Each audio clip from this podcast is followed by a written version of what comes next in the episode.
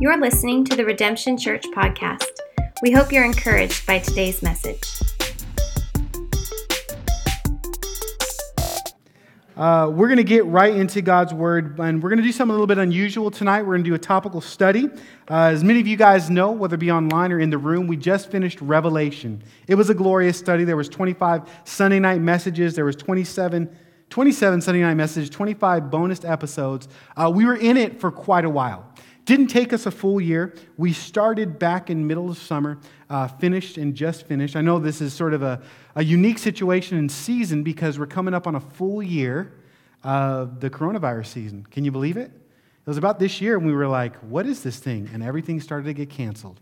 Uh, and so we're still in that season, and throughout this season of teaching through a book, uh, what I've done as a pastor is just touch base with you and give you um, counseling messages, things that are in our culture, in our world today, what the Bible addresses. And so tonight, I want to talk to you a message from that heart, from that mindset, as we sort of have a break. Now, next week, we're going to get right back into another series leading up to Easter. It's going to be called Better Together. Not one of us is as good as all of us. And we're going to walk through what the Bible says about spiritual gifts uh, from 1 Corinthians 12, 13, and 14, and just talk about uh, the importance of body life, of community, of spiritual gifts as we lead up to Easter, talk about the resurrection, and then we'll get into uh, another section of the Bible. And so we love going through books of the Bible, but like I said, we're still not out of this COVID 19 season. You can see a little bit more of the light at the end of the tunnel, but things are still a little bit different. It feels more like a studio.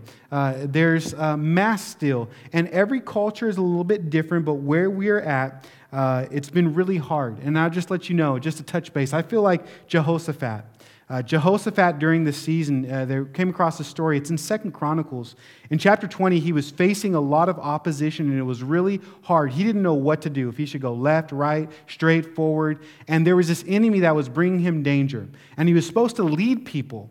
And um, in, in verse 12, he says, For we are powerless against these great horde that is coming against us. We do not know what to do, but our eyes are on you. I feel like as a leader, that's what sort of this last year, these topical messages or sort of pastoring a church through this season, it's like, man, there's a horde all around us. There's riots going on, there's COVID, there's this, there's that, and then there's just like normal broken life, like dealing with interpersonal relationships and skills and all this different stuff. And I feel like I've been Jehoshaphat being like, listen, I do not know what to do, but we can still fix our eyes on the Lord. And this is a very important thing for us to understand and to move in that it's okay not to have all of the answers, but we can fix our eyes on Jesus. Through this season, we've still been pursuing and proclaiming Jesus. And so, this is going to be relative to our church in the vision of where we want to continue to move forward, but I want you to think about it personally for you. And it could be with Corona virus and this season, but it could just be with job or making some key decisions in your life. You will come to a point in your life where you just have to say, I don't know.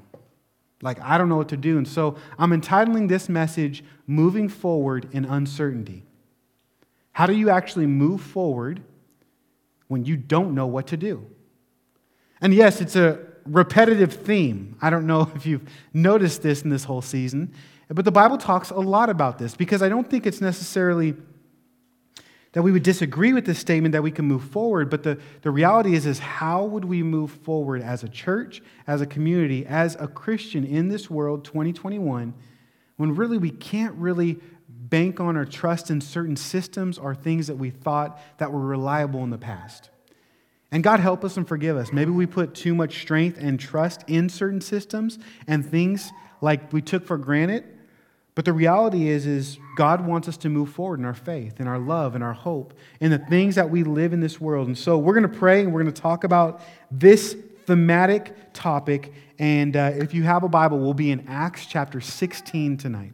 Acts chapter 16. So let's pray and then we'll get into God's word. Lord, we thank you so much for your word. We thank you so much that we can pray, that we can talk to you, that we can be here together. And we do pray, Lord, that your spirit would minister, that you would teach, that you would encourage and give us guidance, Holy Spirit. Your word is a lamp unto our feet and a light unto our path. We pray for guidance. We pray for, um, Lord, just wisdom and discernment in, in the things that are even in our hearts right now. God, there are many right now that are sick, that are watching online, that have been going through things, that have to make decisions. Give them wisdom, grant them strength. Help them, Lord, to walk in your will. And we thank you, Lord, that we could find your will in your word and that you teach us, Holy Spirit, and you've given us your word. And so speak to us as we look to your word tonight, as we apply your word to us as a church, as a community, and us in our individual lives.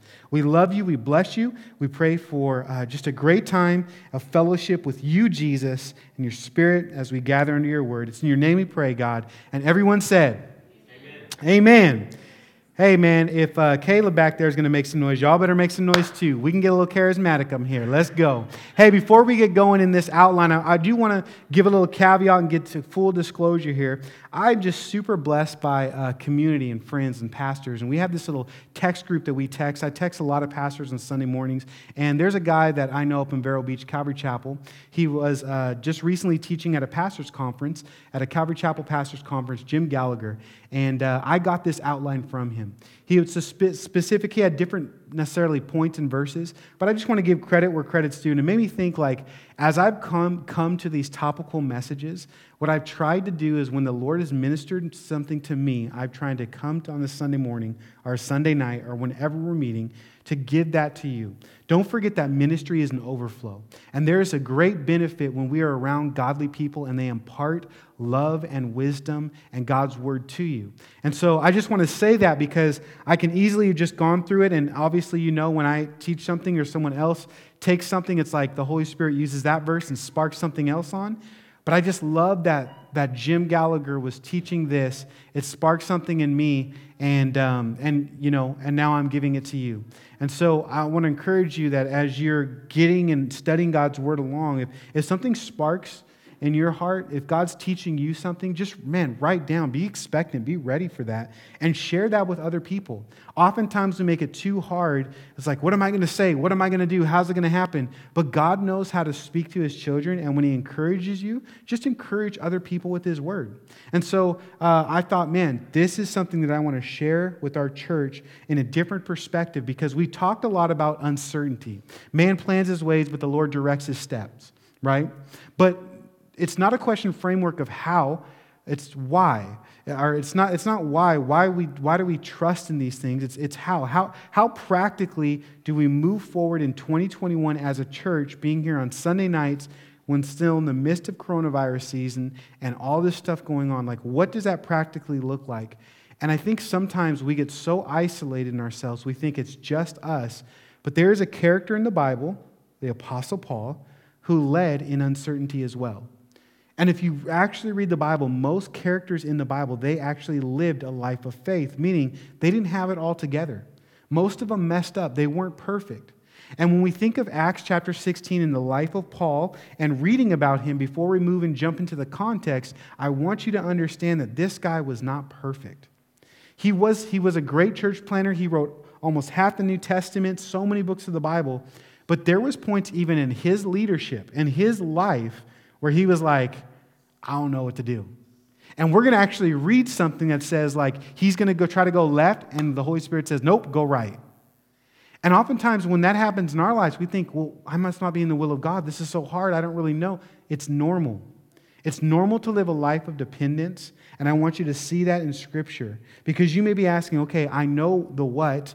We should pursue and proclaim Jesus, but how do we do this in the season? What does that look like? Okay, I know I should follow God, but with what?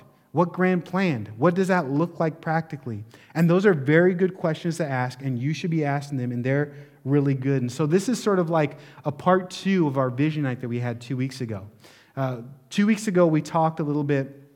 Let me give you a brief update for those that didn't make it or, uh, you know, didn't, didn't know the, the, the big idea. The big idea is this God provided for our church for us to get through 2020. Of all the years that our church could have closed down, 2020 would have been a pretty good, ideal year.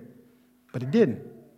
God is still directing, God is still moving. And what we were able to do is show through how we spent our money, how money came in, God was moving, and we were able to spend off of our values. And we had to cut back a little bit, but praise God, we were in the black last year.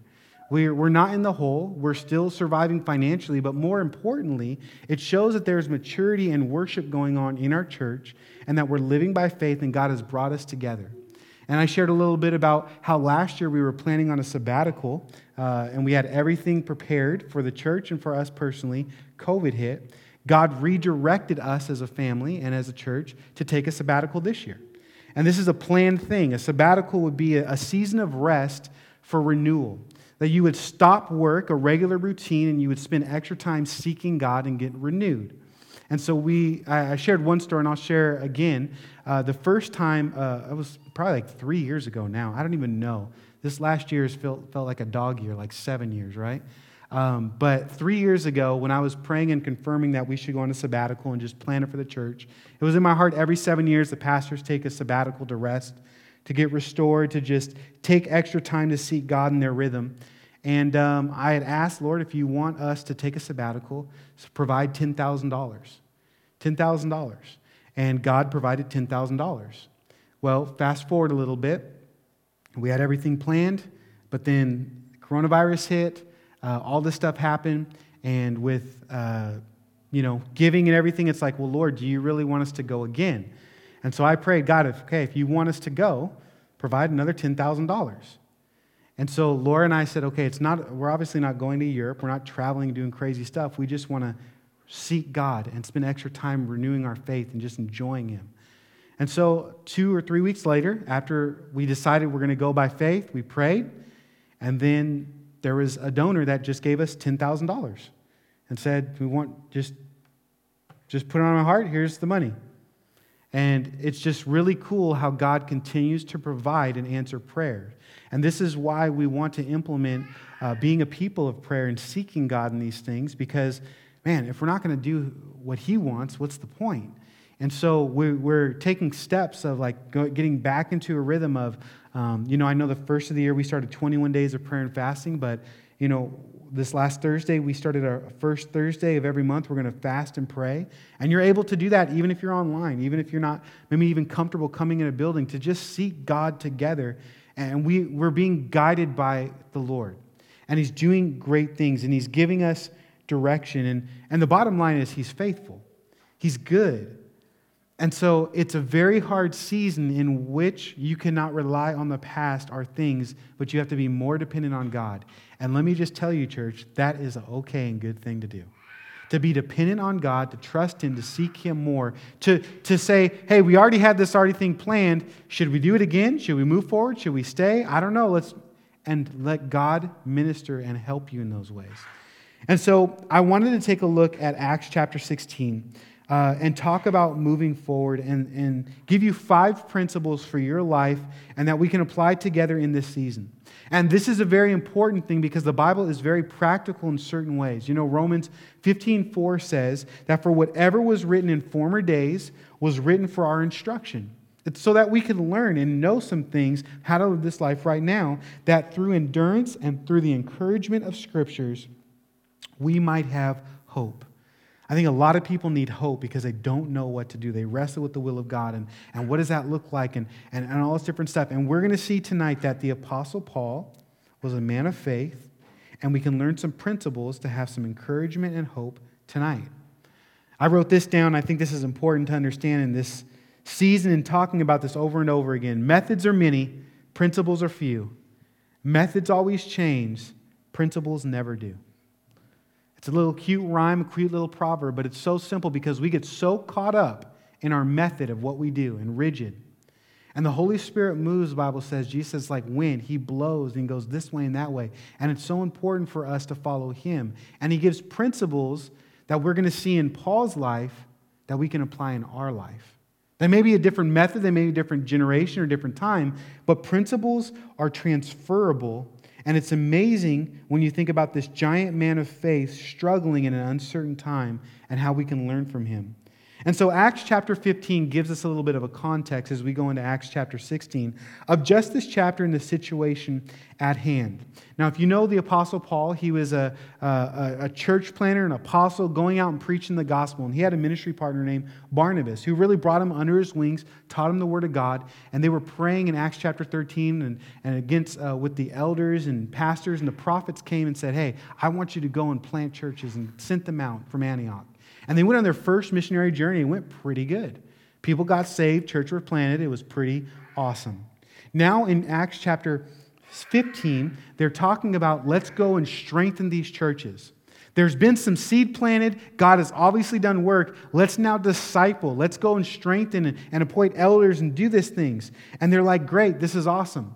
The only problem is Barnabas wanted to take John Mark, and Paul didn't want to take John Mark. Remember that story? John Mark in their first missionary journey, what, for whatever reason, he got a little afraid, he was a little scared, and he left. He dipped. He said, I'm out. Paul said, You're not worthy. You weren't found faithful. And so Paul valued faithfulness, where Barnabas, he valued mercy. They had two different type of values, systems, gifts. It's okay if you have different values, systems, gifts than other people in the body of Christ. And it says that they had this great disagreement. So Barnabas was like, No, I'm taking John Mark. Paul said, Fine, I'm going to take someone else. I'm going to take Silas. And out of this conflict, there is actually multiplication. We're seeing in the Word of God that out of even evil and disargument and distension, there actually could be some good stuff happening. Don't forget that. Don't forget that God, even what the enemy intended for evil, God can use for good. And there's nothing wrong with having different values, different, uh, different uh, viewpoints and God bringing people together and splitting them as well. And so we see in Acts chapter 16 uh, this second trip from Paul. But it's his first time he's ever led his own missionary trip. Okay, so I want you to just think, think that in mind. Read with me in verse 15, just the, the last few verses. It gives us this context. It says, And there arose a sharp disagreement, verse 39, so that they separated from each other. Barnabas took Mark with him and sailed to Cyprus. But Paul chose Silas and departed, uh, departed, having been commended by the brothers to the grace of the Lord, and he went through Syria and Sicily, strengthening the churches. And so now they're in a season where was Paul right? Was Paul wrong? He doesn't know, but there was a great conflict and there was a fight. You ever have one of those fights that you're emotionally drained? That, that you question, did I do the right thing? It drains you, it's emotionally daunting. But yet, he now goes and serves the Lord. Meaning, you can go and serve the Lord even when you have conflict, even when you're emotionally drained. It's still okay. It's always okay and always good to do the right thing, no matter what you feel. And so now in verse in chapter 16, verse 1, we'll read through verse 5 and give you some context more and give you your first point. He's going to strengthen the church and go on his first missionary journey as him as the leader. It's his second missionary trip, but now he's the first person in charge. Paul came also to Derbe and to Lystra. A disciple was there named Timothy, the son of a Jewish woman who was a believer, but his father was a Greek. He was well spoken by the brothers of Lystra and Iconium, and Paul wanted Timothy to accompany him. And so he took him and circumcised him because of the Jews who were in those places, for they all knew that his father was a Greek. As they went on their way through the cities, they delivered to them for uh, observance the decisions that had been reached by the apostles and elders who were in Jerusalem. So the churches were strengthened in faith and they increased in numbers daily. Here's the first principle that I want you to pick up and write down and learn from Paul when you are uncertain of what to do, do what God has already called you to do. Do what God has called you to do. We know as the church, it is the church's role and commission by Jesus to make disciples. And so Paul was emotionally drained, got in a fight, but he didn't leave. He took Silas with him. And then he goes in chapter 16, he sees a young faithful guy, Timothy, and he says, Okay, now I'm going to take this guy and I'm going to pour into him. And what is he doing? He's pouring into Timothy, making disciples. The primary role of the church is to evangelize. So now he goes and takes these other guys. They're evangelizing, they're making disciples. And it says in verse 5 they're strengthening the churches. The church was strengthening their faith and they were increasing in their numbers daily. Paul goes in this uncertain, emotional, broke down state to just saying, I'm just going to keep on doing what I'm supposed to be doing. Another way of saying is don't give up. God has called you to do some things, and if He has not directed you to do other things, then keep on doing what He has called you to do. I wrote this down. Being faithful may not be flashy, but it's very impactful. God wants you to be faithful. Whatever He's told you to do, being faithful may not be flashy, but it is impactful. And if we want to make an impact for God's kingdom, we need to pass on the things that God has called us to do. And if you remember, Timothy would actually become in like a son to Paul in the faith, and he would grow in his faith. He, Paul would write two letters to Timothy, 1st and 2nd Timothy, and he would actually tell Timothy in 2 Timothy 2 2, and what you have heard from me in the presence of my witness, entrust to faithful men. Faithful men, those who will eh, be able to teach others also. So, principle number one if you're having an uncertain time, if you don't know what to do, what has God actually told you to do? If you're a husband, you should be loving your wife. If you're a wife, you should be loving your husband. There are a lot of things in the Bible that God directs us to do that when we don't have fresh revelation from God and we uh, don't understand what we're doing, what we have to do is do what God has called us to do. Now, many may think this isn't really an uncertain time for Paul, but let's just see how it gets a little bit worse for Paul. In verses 6 through 10, it says this And they, speaking of Timothy and Silas, these brothers, these people that are making disciples, evangelizing, they went to, to the region of Phrygia and Galatia, and having been forbidden by the Holy Spirit to speak the word in Asia. Now, we don't know what that means, but they were forbidden by the Holy Spirit. Imagine Paul just picked up Timothy and said, We're going to Asia, let's go. They start going to Asia, and God, the Holy Spirit says, Nope, don't go there. Okay, verse 7. Then they had come to Mysia. They attempted to go to Bithynia, but the Spirit of Jesus did not allow them to. So now, okay, we're not going to go to Asia. Let's go to Bithynia. Let's go to this, this other place. But the Spirit of God, Jesus Himself, did not allow them to. It doesn't say how, it just says that. Okay, so we're not going to Asia. We're not going here. So now they're passing by Mysia. Again, they went down to Troas. And a vision appeared to Paul in the night. A man of Macedonia who was standing there, urging him and saying, Come over to Macedonia and help us. And when Paul had seen the vision, immediately he sought to go up into Macedonia, concluding that God had called us to preach the gospel to them. Now, remember, they're doing what they're called to do. They're Uh, strengthening the church. And it was the church that was built through Jesus and the death and resurrection. And the Holy Spirit came upon people like Joel 2 prophesied. You remember in Acts chapter 2, when that happened, Peter preached the gospel and said, In the last days it shall be like this that God declares, I will pour out my spirit upon flesh, and your sons and your daughters shall prophesy, and your young men shall see visions, and your old men shall dream dreams. And the church was established, and Paul now is going and doing that and strengthening churches as sent one an apostle. And he has this vision. And there's a difference between a vision and a dream.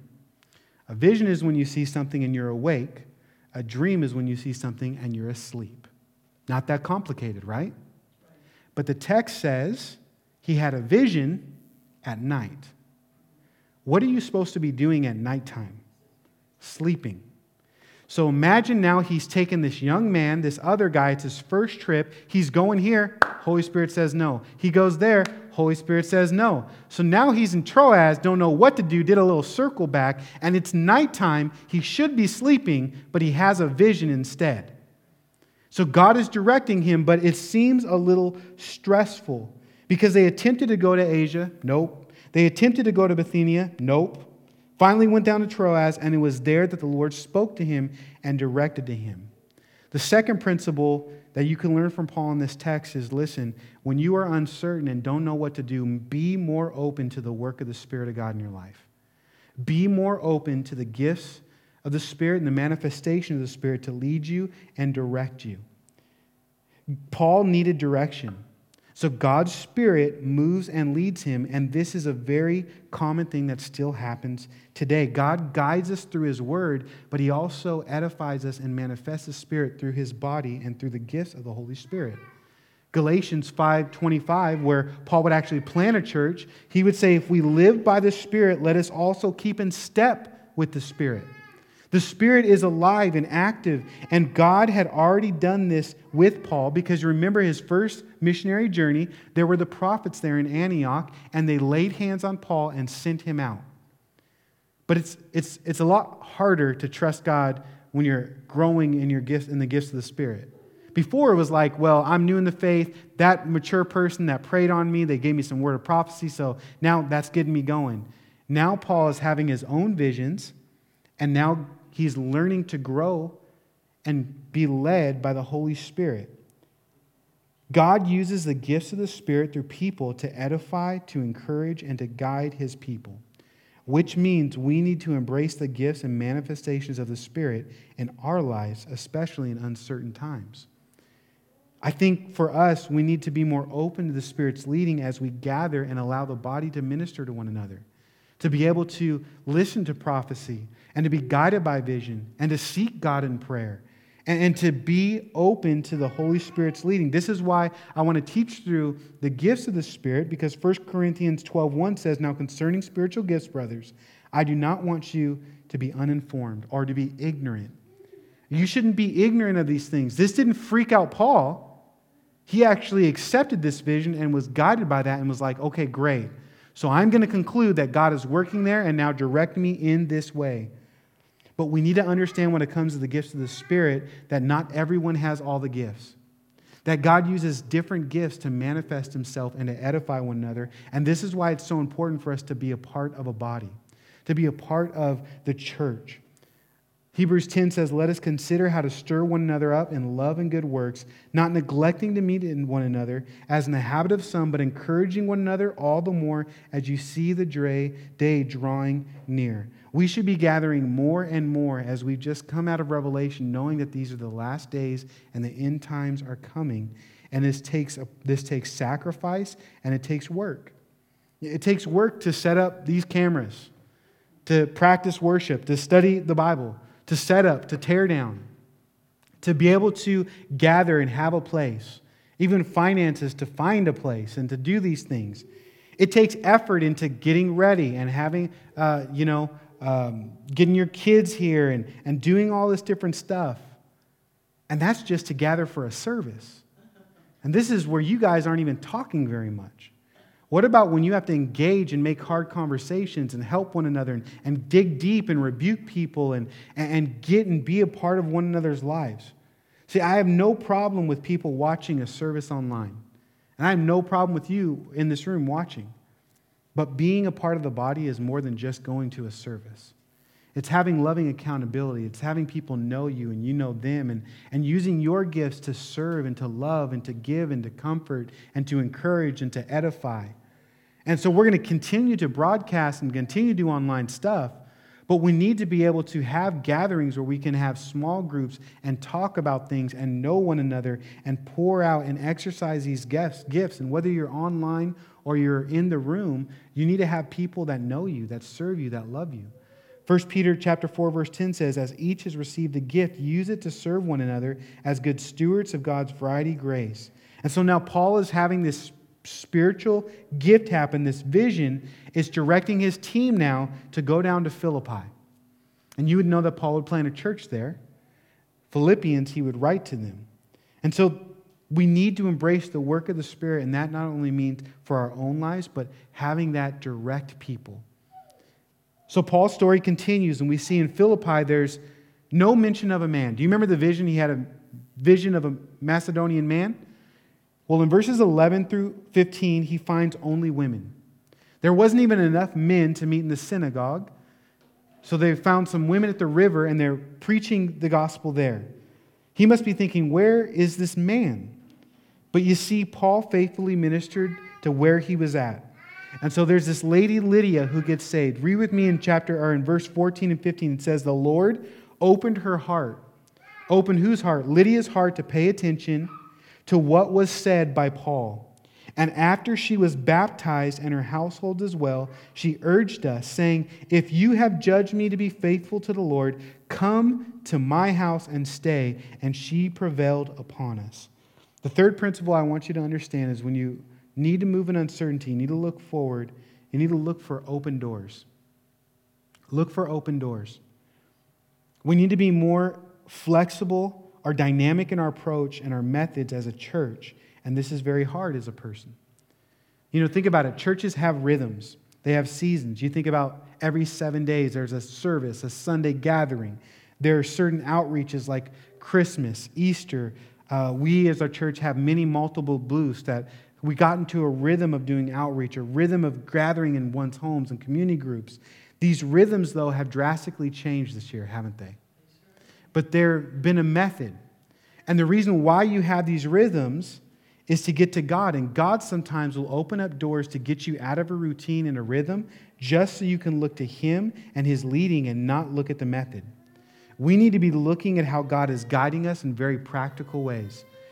Proverbs 19:21 says, "Many are the plans in the mind of a man, but it is the purpose of the Lord that will stand." I'm sure that Paul when he was going to Philippi was super excited about this gift.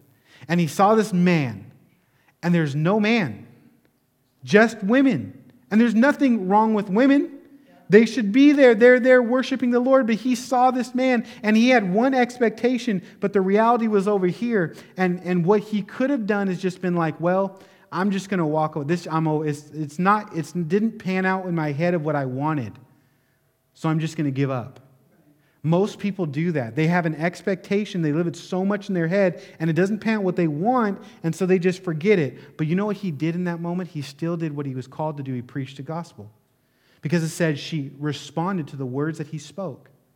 He said, Okay, well, I, I don't see the man yet, but you know what? I'm going to continue to do what I know what I'm supposed to do, even if it doesn't look like I know and familiar with what I saw, I'm going to preach the gospel. She gets saved, and she says, Come now to my house. The household gets saved, and there, he's being led by the Spirit and continually be directed, and he's not doing what he's just in his head, but he's going through the open door that God gave him. Can I just remind you, church, that Barwick Road Church is an open door that Redemption Church has been given by God. It is a very difficult thing right now to find a place that you can meet in our county to rent, to have the restrictions that we need to have and do what we need to do. And oftentimes, what has been a holdup or something in our minds has been like, but it's not Sunday mornings, or it's not at this location or this time. Is it a little inconvenient and it's not what we want? Yes, probably. We've looked for a Sunday morning. But what is the door that the Lord has opened up for us to do? You know, with this door of having this facility, we've been able to teach through the whole book of Revelation this year. We've been still been able to gather. We're going to be having apologetic class this uh, in a couple of weeks, March 18th, um, to be able to teach God's word and to form community. One thing that's been really hard for my wife and I is not having people in our home. How, how do you social distance in a home? Some people are comfortable, some people are not. So we invite some people, we don't. It's been hard, it's whatever. And that was one of our methods to disciple, to have community groups, to pray, to have meals. But what happens when you can't do that? God still wants us to reach people.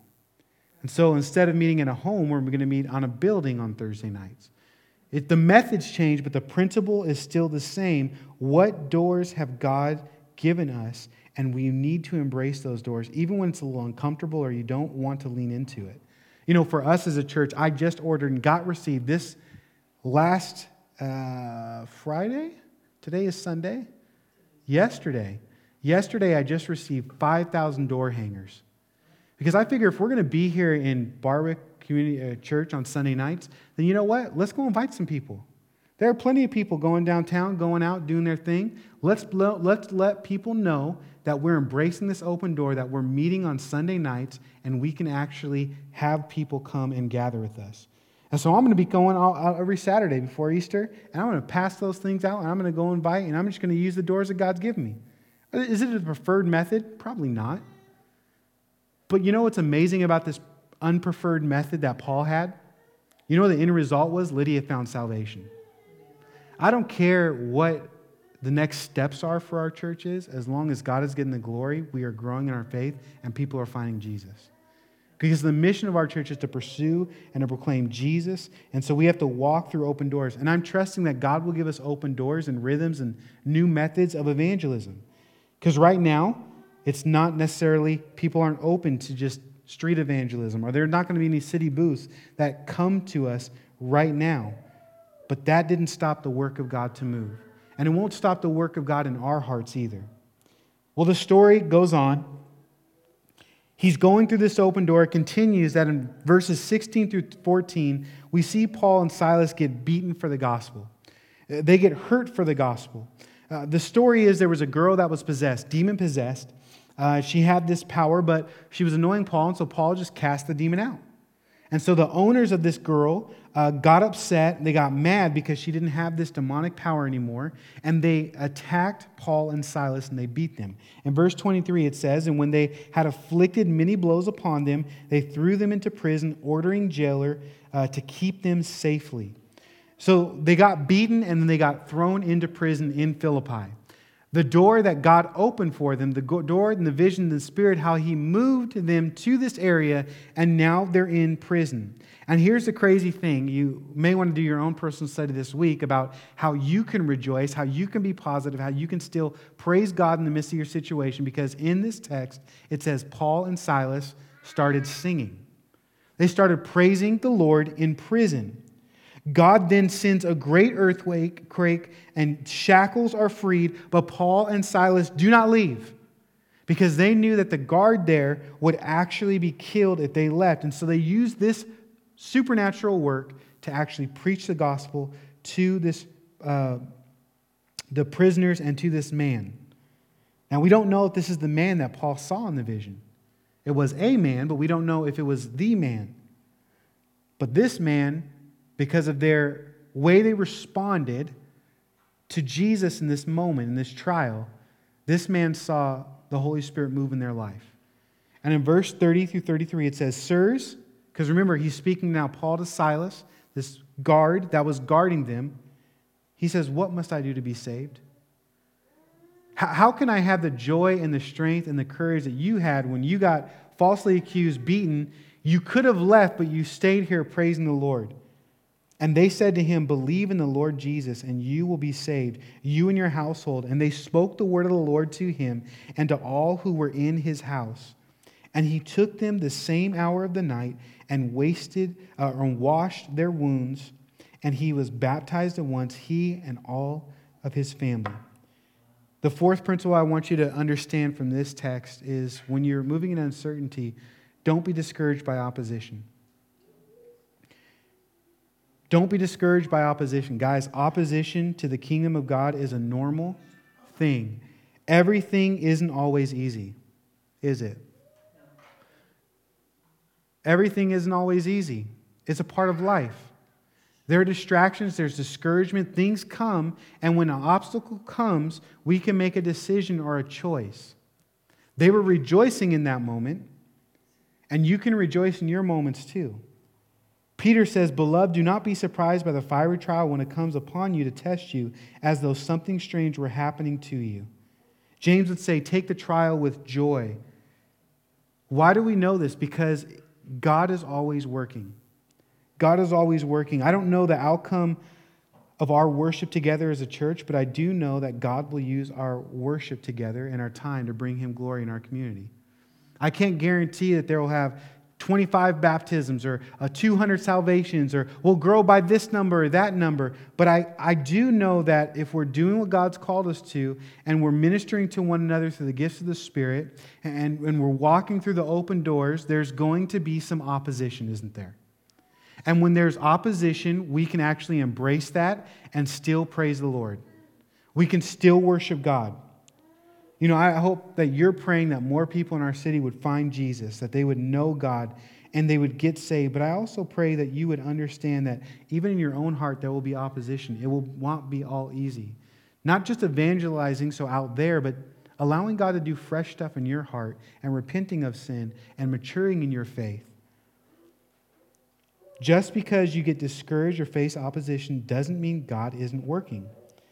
And we need to be people that encourage one another and reach out to one another when we're in community to see people in our church that are discouraged so we can minister to them.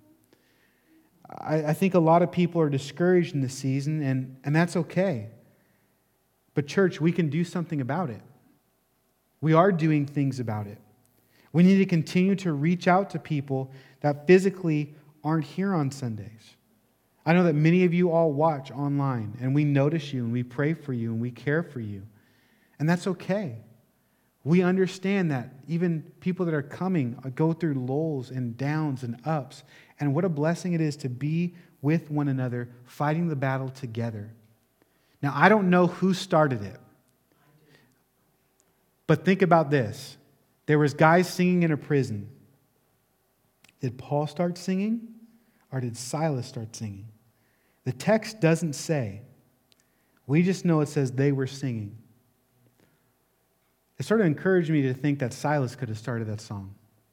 Not the leader, but the follower, the one that was more strengthened, because we think positionally the leader has to do this and everyone will follow. What about the influence God gave us to actually lead others? I think it's cool that Paul could have started singing. The older guy, the one that discipled him, saying that Silas could have saw the example in Paul, start singing, and then brought along and sang. We don't know which of the guys sang, but whoever started, the other followed. That's how community sort of works. My dad would always say, You are who you hang out with. Who are you hanging out with? Who is your strength? I want to let you know that you could be strengthened through community, through one another. And as we face opposition together, we should look to one another to encourage one another. Don't be discouraged or surprised if there is opposition if you're doing things for the Lord. Now, lastly, one more thing, which may be a little weird, but it's good for us to see in this text. Verse 35 through 40, we see the last conclusion of this story in chapter 16. In verse 35, it says, But when it was day, the magistrates sent the police, saying, Let those men go. What men? Paul and Silas, those guys had been beaten. And the jailer reported these words to Paul, saying, The magistrates have sent to let you go. Yay, they get to be free. Therefore, come out now and go in peace. But look what Paul does. He says, But Paul said to them, They beat, they beaten us publicly, uncondemned men who are Roman citizens and have thrown us into prison. Do they now throw us out secretly? No. Let them come themselves and take us out. Now, the context of this, if you were a Roman citizen back then, you would have to have a fair case before you were thrown into prison, beaten, falsely accused.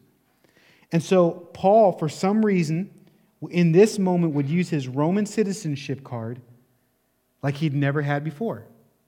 He had been beaten actually before, and he would talk about this in 2 Corinthians. I've been shipwrecked, beaten, abandoned, and he didn't always say, I'm a Roman citizen. But sometimes when it came to strengthening the church and to build other people up, he used that for his advantage to minister the gospel. And so now he's like, no, no, no, no, we're not leaving anywhere. Why don't you come and tell them to, to let us go? Because I'm a Roman citizen. You did this wrong. It's interesting because he would tell the church in Philippi, Philippians 3:20, our citizenship is in heaven, and from it we await a Savior, the Lord Jesus Christ. But he had a great, greater allegiance in God's kingdom than his Roman citizenship because he always didn't use it. But when it was appropriate, in wisdom, he used it because he was still a Roman citizen and he wanted to use that to benefit the blessing of other people. And so the text says in this last section, they came out and they apologized to him. I'm so sorry. I'm so sorry, Paul, Silas. Please don't tell Caesar. You can have your way, do your thing. And then in verse 40, it says, So then they stayed in the area to strengthen the churches. So they go to Lydia, strengthen the churches. He was fully sold out for the gospel, but he uses practical Roman citizenship privilege to strengthen the church. Here's my Final and fifth principle if you don't know what to do in your life, number five, know your true citizenship. If you need to move and you want to move forward and there's uncertainty, there's not clarity, understand your true citizenship, where he says, I am a citizen of heaven. Now, this sounds political, but it's really not. The Bible says, like I just read, Philippians 3:20, that our true citizenship is in heaven. And that we pray that the Father's business would be on heaven, on earth.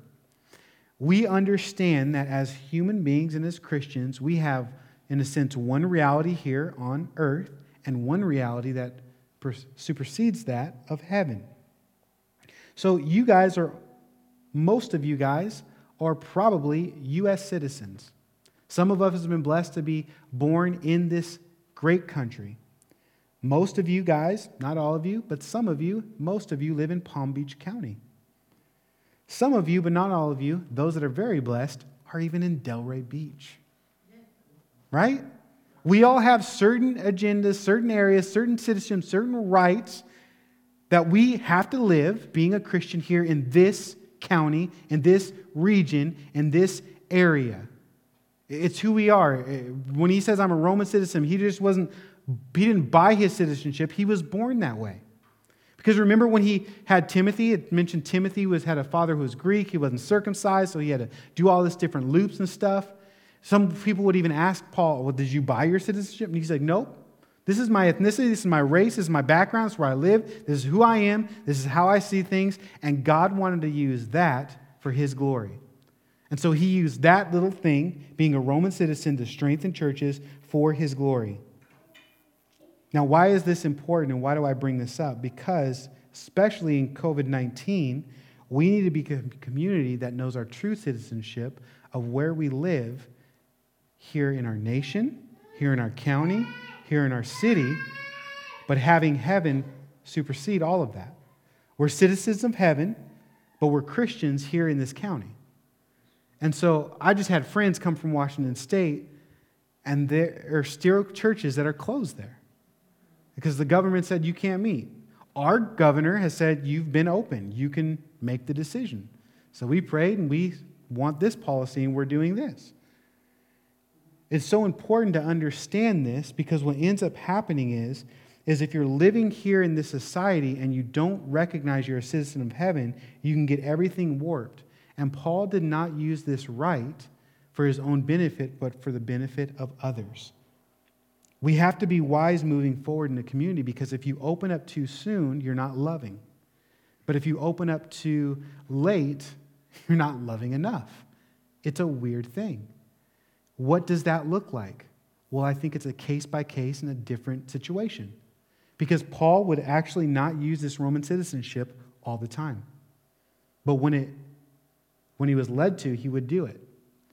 To give you an example, last year they gave out a PPP loan to small businesses and nonprofit organizations.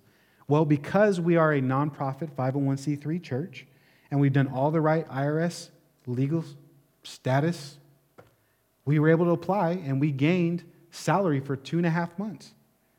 Now, is that wise? Absolutely. That was a thing in our government that we said, hey, you know what we could do with this? And on the vision night, I shared, we got all this money and look how we used it to bless all these people. It was incredible. It was amazing. Some of you guys know when Brian was delivering toilet paper to all y'all. Remember that? That was just like this year when things were going crazy and you couldn't even find meat. And we were delivering chicken to people's homes and giving this out and doing this and that. That was because we used wisdom and the opportunity that God gave us in that moment, in that season. Does it mean we'll always do it? No. Does it mean that we'll do, go this way or that way? No, we don't know. We have to pray about it. And what ends up happening is, especially when things are so divisive right now with policy and stuff like that, is we need to be concerned about how the Holy Spirit is leading us and our true citizenship. If God tells us to go this way, do it. If He says do that, do it. We can't judge our brothers and sisters who are in a more open state, maybe like Texas, if they're doing things. Oh, they're dumb. I can't believe it. Oh, or other brothers that are closed up because they've had half their congregation that have had coronavirus. Do you understand that when you know your true citizenship, it precedes all of the policy, it precedes government, it precedes all of these things? And I could tell you, we went through an election, but, but man, politics are still going to be a hot topic. And we have to know that our true citizenship is not the United States, it's Jesus and making the gospel known preaching Jesus and his kingship, not political views. In fact, Paul would tell Timothy in 2 Timothy 2:14 and 17, remind them of these things and charge them before God not to quarrel about words which does no good, but only ruins the hearers. Do your best to present yourself to God as one approved, a worker who has no need to be ashamed, rightly handling the word of truth. So avoid irreverent babble, for it will lead people into more and more ungodliness, and their talk will spread like gangrene. We want our words to speak of the gospel, not to fight over policy or politics, but to actually be led by the Spirit and to know what does what in light of eternity, how can we make the best decision? How will this strengthen the church? How can we get the gospel going forth? And you know what the gospel means breaking the law? So be it. John and Peter did that as well. But what does that look like when in light of eternity? Paul knew his true, true citizenship, and he used this card to benefit others. And you can use whatever your background is, whatever your race is, your uh, economic status, whatever your citizenship is, for God's glory as well. And so have wisdom, understand that as you move forward, that God made you to be you. You all were born in this season 2021 right now for a specific reason. So you don't have to trip out or worry about what's going to happen in 100 years or back in the 1500s. We are alive right now for a mission and a purpose, and that's to pursue and proclaim Jesus together. And so let's pray and ask God to grow in that wisdom and knowledge of his saving, saving son, to walk in that and know how do we do that in these times. So, briefly, to overview, to recap, to close, and I'll close in prayer, it's these five principles. If you don't know what to do in uncertain times, do what you've been called to, number one. Number two, be more open to the work of the Spirit, as Paul had this vision and was growing in that. Number three, look for open doors. God gives you some open doors, you can walk through them. He'll open doors that no man could shut. Number four, don't be discouraged by opposition. It's bound to happen when you're advancing the kingdom of God. And you can move forward in knowing that there will still be trials and God will work. And then finally, and fifthly, know your true citizenship. Don't get caught up in what people's opinions or what they're doing over there are comparing, but know that you are a child of God, that you can follow God's will and you can pray. And as God guides us as a community, as God guides you as an individual, you can lean into, man, God's word says it, I can claim it, I can walk in that. Let's pray together. Lord, we thank you so much that we can come to your word, that we can get some practical advice and counsel from your word, Lord. And we just do pray, Lord, that you would continue to move and that you would continue to guide. Uh, we want to take time just to close this service just to worship you, to ask God for you to do a great work in our hearts again and to do a great work in our church again. Lord, we need you. Part of uh, being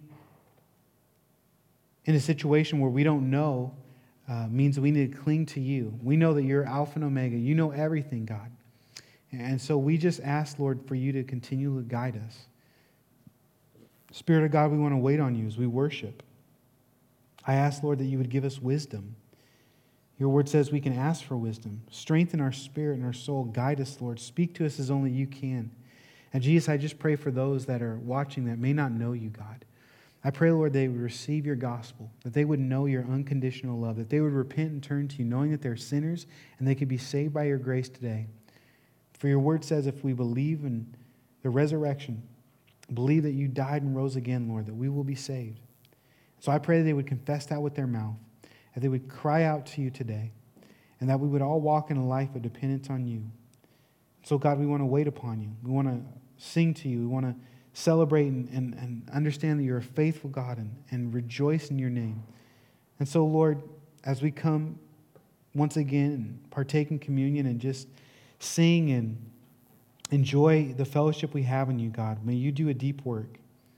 May you, you do a work that only you can do. We look to you, Lord.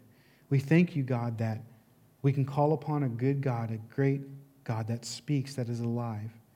So we ask, God, for you to speak to us in these moments. We thank you, Lord, for your goodness. We ask, God, for you to have your way. In your name we pray, Jesus. Amen. This is Pastor Daniel Williams with Redemption Church. Thank you so much for listening to this message. You can subscribe to this podcast via iTunes, Google Play, or YouTube so you never miss a message. The mission of Redemption Church is to pursue and to proclaim Jesus, and we would love to have you partner with us. Feel free to share these messages with your family and friends. And also, if you'd like to donate to the ministry, go to redemptiondb.com. God bless you.